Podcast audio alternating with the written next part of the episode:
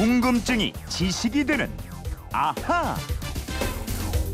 예, 상식과 지식을 쌓고 그 지식을 남에게 나눠주고 퍼주는 시간입니다. 궁금증이 지식이 되는 아하.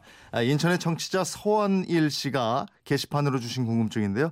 책장을 정리하면서 느낀 건데 왜 책들은 크기가 서로 다른가요?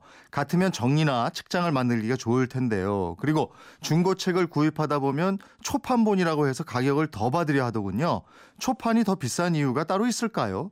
오히려 재판본이 내용도 갈무리 돼서 더 좋을 것 같은데 알려주세요 하셨습니다. 어, 책하고도 친하게 지내는 김초롱 아나운서입니다. 어서 오세요. 네, 안녕하세요. 김초롱 씨는 서점에 자주 갑니까? 어, 서점 앞에 정확히 말씀드리면 서점 앞에 자주 가죠. 사람 만나러요? 예, MBC 문화서점 있잖아요. 1층에 점심 시간마다 거기가 아지트처럼 맞아요, 돼요. 맞아요. 아니 근데 서점에 들어가면 그 종이 냄새, 책 냄새는 좋긴 좋아요. 어, 맞아요. 그 넘기는 맛. 예, 예. 아우. 그리고 예. 종이 냄새, 책 냄새하고 커피 향하고 그렇게 이게 이게 조합이 어, 좋아요. 그러니까요. 근데 그죠? 또 먹다가 흘리면 안 되니까 네. 조심해야 아, 되고. 흘리면 안 되죠. 예. 예. 서점에 가 보면은 책들이 진짜 맞아요. 크기가 이렇게 달라요. 네. 이번 말씀처럼 크기가 같으면 정리하기도 좋고 그럴 텐데 이게 맞아요. 다 달라요. 예. 예. 근데 책을 디자인하는 디자이너들 있잖아요. 네. 또 출판사 사장님들의 고민은 이겁니다.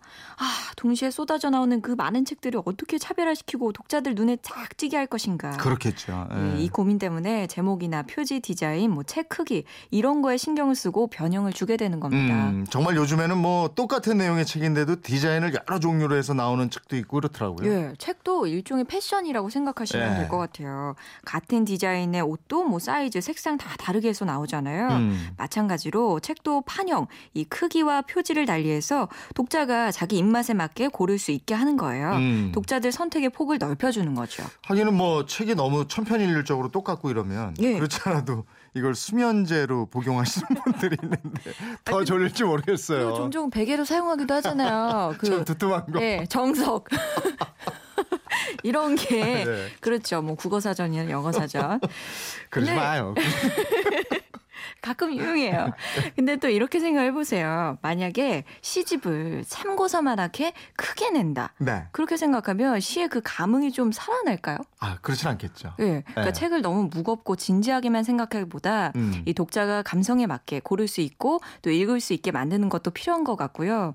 또 거기다가 그 책 박람회 이런 거 북페어 같은 데 가보시면 네. 책 디자인이요. 허, 진짜 예술이에요. 맞아요. 뭐. 음. 편집 기술이라든지 인쇄 기술이 쫙 발달하면서 과거에는 진짜 생각지도 못했던 디자인의 책이 많이 나오고 있습니다. 아니 그래서 책의 크기가 또 이렇게 책 재질이 또 제각각일 텐데 예.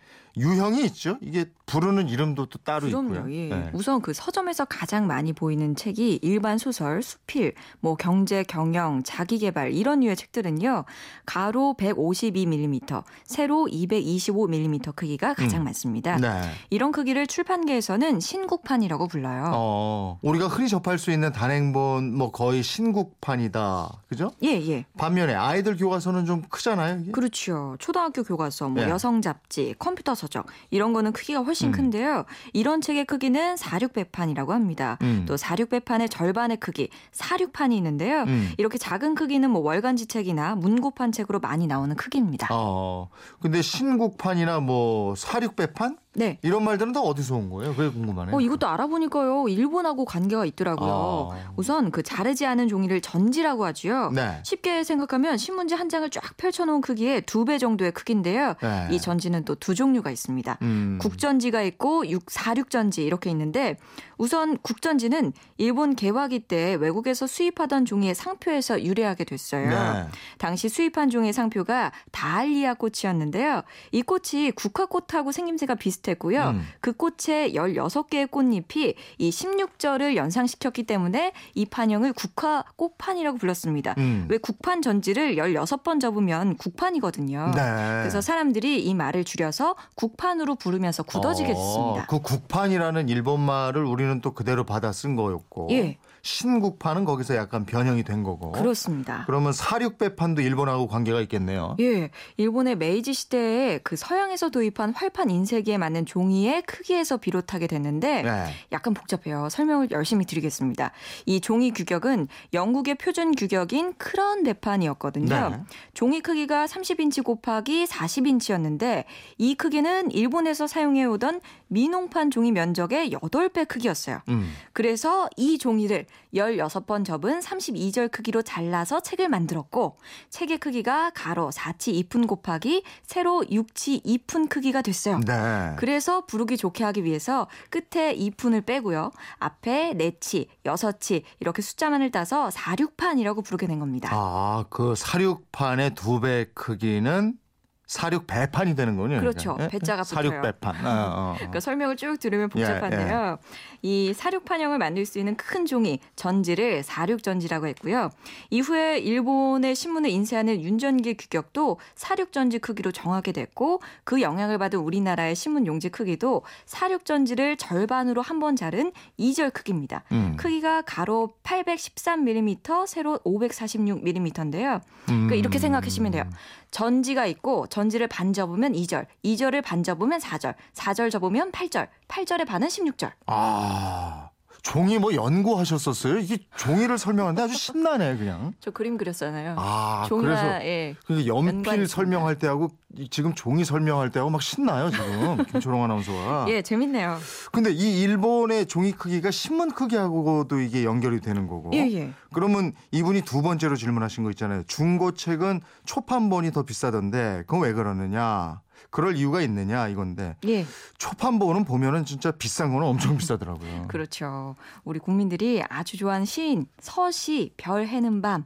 요 시인 윤동주 선생 있죠. 네. 올해로 서거 70주기를 맞았는데요. 음. 1948년에 발간됐던 그 윤동주 시인의 시집 하늘과 바람과 별의 시 이 초판본이 지난 1월에 있었던 경매에서 1,300만 원에 와. 낙찰됐습니다. 그래요? 예. 그리고 저 멀리 영국의 작가 J.K. 롤링이 사인한 이 해리포터 마법사의 돌 하드커버 초판본이 있거든요. 예. 이 500건이 1997년 어, 아주 높은 가격에 정가가 어. 원래 2만 원이었거든요. 네, 네. 10년 후 경매에서 네. 약 5천만 원에 낙찰됐습니다. 와.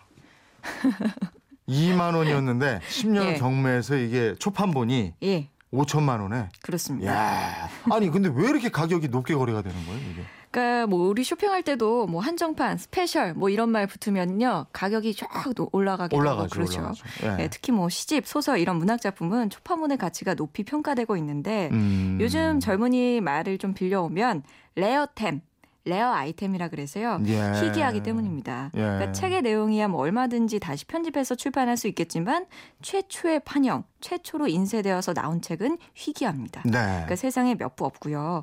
그러다 보니까 수집가들 사이에서 수집 경쟁도 치열하고 가격도 올라갑니다. 그러니까 책의 초판본도 일종의 골동품이 되는 거군요. 아유, 그렇죠. 예. 특히 요즘에는 지자체들도 작가의 고향에다가 문학관을 짓는 경우가 많은데요. 이 문학관에 초판본이 떡하니 전시돼 있으면 얼마나 좋아요. 예. 이러다 보니까 초판본이 더 귀한 몸이 음. 되고 있는 겁니다. 아니 그러면 비싸게 주더라도 초판본을 사두면은 나중에 이게 돈 좀 되겠네, 그죠? 근데 또 잘 아셔야 돼요. 그거 아, 어, 그 작가가 얼마나 유명해지느냐, 얼마나 훌륭하게 평가받느냐 여기에 따라 달라집니다. 또 그렇겠네. 예, 예. 아무 책이나 초판본 사시면 안 돼요.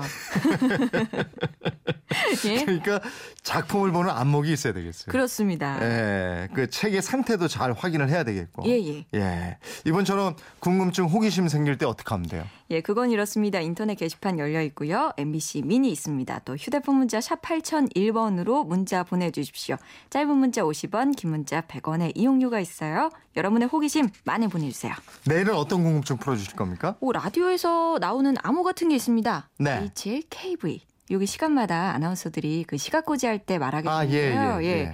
이 HLKV는 과연 무엇이길래 이렇게 자주 얘기를 해야 할까요? 네. 아마 들으시면서 어, 저건 뭔데 MBC인데 왜 뭐 이렇게 달리 그렇죠. 얘기하지? MBC라는 말안 그렇죠? 하고. 예. 예. 그 궁금증을 풀어주시는군요. 예. 예, 알겠습니다. 궁금증이 지식이 되는 아하 김초롱 아나운서였습니다. 고맙습니다. 고맙습니다.